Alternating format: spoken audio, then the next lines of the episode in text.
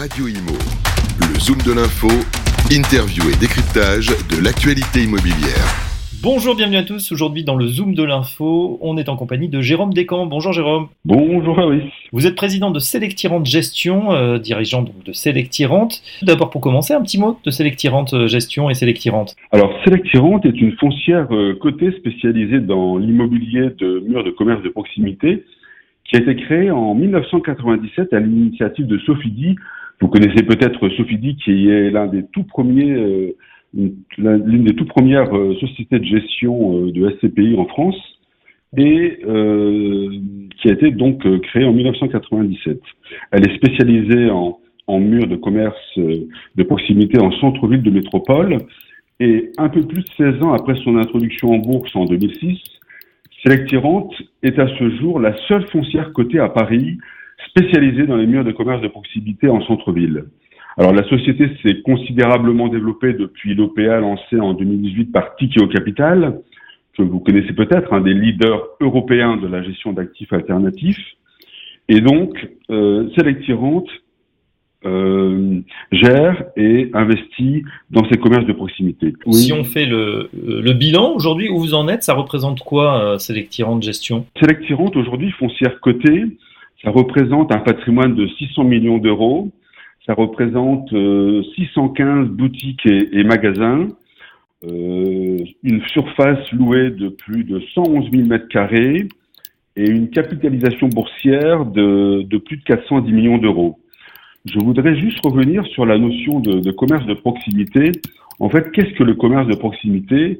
Ce sont des magasins, des boutiques qui sont situés en hypercentre, euh, ce qu'on appelle les cœurs de ville des grandes métropoles régionales. Et donc, ce sont des, boutiques ou des magasins qui font quelques dizaines de mètres carrés, plusieurs dizaines de mètres carrés, parfois plusieurs centaines de mètres carrés, mais vraiment localisés euh, dans des rues passantes, euh, piétonnières, où il y a une grosse zone de chalandise et donc qui sont vraiment très porteurs au dynamisme euh, des, des, des centres-villes.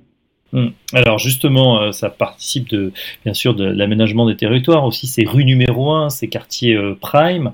et pourtant, on a eu une crise sanitaire voilà, d'une incroyable violence il y a quelques années. Est-ce que les commerces ont été impactés ou finalement ils ont fait le dos rond Et où, en est-on aujourd'hui justement sur ce marché des commerces? Alors justement, le, le, commerce de, de proximité, alors, il faut savoir, juste un petit rappel, il y a plusieurs types euh, de commerce dans ce qu'on appelle l'immobilier commercial. C'est une classe d'actifs qui peut se diviser en trois types d'actifs. Premièrement, les centres commerciaux, que vous connaissez, qui sont détenus par des grandes foncières comme Unibail, Clépierre, Carmila, Mercialis, etc. Nous avons ensuite les retail parks, qui sont des petits centres commerciaux à ciel ouvert qui sont situés euh, euh, proche des des villes. Et troisième euh, euh, troisième classe d'actifs ou type d'actifs, ce sont les pieds d'immeubles de commerce situés en centre-ville. Et donc c'est un secteur porteur qui a été très dynamique, un dynamisme retrouvé grâce à la volonté des habitants de, des centres-villes qui ont favorisé le commerce de proximité pendant le, le Covid-19. Et ça, c'est une, une, tendance très lourde. Finalement, une grande résistance du, du commerce en, en, cœur de ville. Les gens y reviennent parce qu'il y a toujours une question sur ces euh, villes moyennes qui ont été un petit peu euh, euh, voilà, déshabillées par les, justement les grands centres commerciaux qui sont en périphérie. Est-ce que c'est en train de changer ou est-ce qu'il y a de la place finalement pour les deux modèles? Il y a de la place pour les deux. Et clairement, le format boutique a, aujourd'hui le vent en, poupe et globalement l'immobilier commercial et le commerce de proximité résistent très bien. Euh, un des facteurs, et vous l'avez euh, vous l'avez déjà mentionné, le renchérissement du coût du transport et les politiques d'incitation au recours aux mobilités douces sont aussi de nature à le soutenir. Et ce phénomène incite en fait les consommateurs à limiter leurs déplacements donc à se tourner davantage encore vers les commerces situés près de, son, près de leur domicile ou de leur euh, travail. Un autre phénomène également euh, qui, euh, qui favorise ces commerces de proximité, ce sont les grands événements qui vont bientôt donc arriver, surtout à Paris en région parisienne, euh, c'est d'abord la Coupe du Monde de, rugby en septembre 2023, puis les Jeux Olympiques en 2024. Vous imaginez que les commerçants se préparent à ces grands événements et pour Selectirante, qui détient 600 euh, boutiques aujourd'hui vraiment en hypercentre, dont 60% à Paris et 12% euh, en région parisienne, essentiellement en région parisienne ouest, près de essentiellement Neuilly, ici les Moulineaux, le Valois, Nanterre et, et Courbevoie. En fait, les, commerçants, qu'ils soient des grandes enseignes internationales, des enseignes nationales ou des, ou des commerçants indépendants, se préparent à ces grands événements qui certainement vont booster le, commerce de proximité. Voilà, le commerce de proximité qui résiste à la crise. Euh, une dernière question, Jérôme Descamps, euh, vous qui êtes spécialiste, comment même si vous n'avez pas la boule de cristal, vous voyez euh, justement les, mois, les années à venir? Donc vous nous avez dit évidemment sur des grands événements sportifs très localisés, bah, le commerce de proximité a le vent. Au-delà, les, vents sont plutôt porteurs? Les vents sont très porteurs.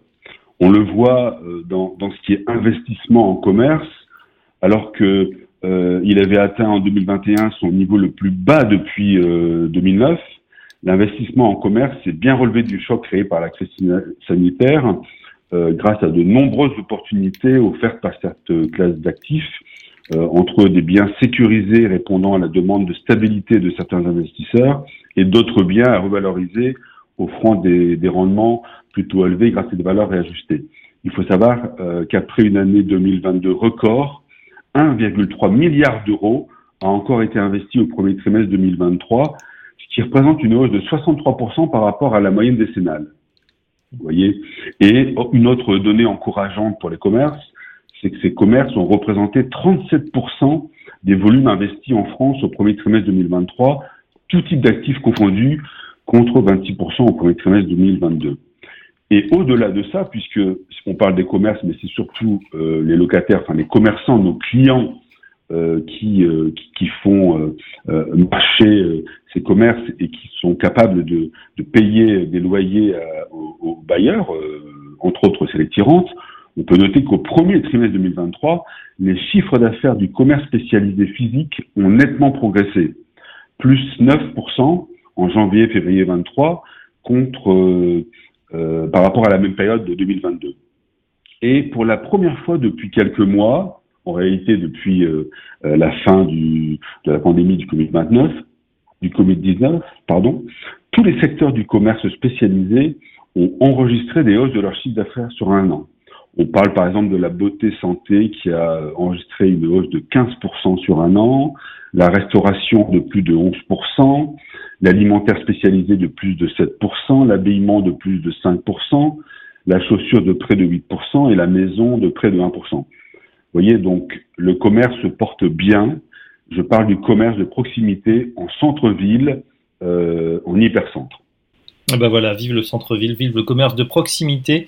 On en sait un petit peu plus justement sur ce, sur ce secteur hein, qui résiste et qui a bien rebondi donc après la crise. Un grand merci pour votre regard de spécialiste et ces chiffres, Jérôme Descamps. Je rappelle que vous êtes le président de Selectirante Gestion, dirigeant de Selectirante. À très bientôt sur Radio Imo. Radio Imo, le zoom de l'info, interview et décryptage de l'actualité immobilière.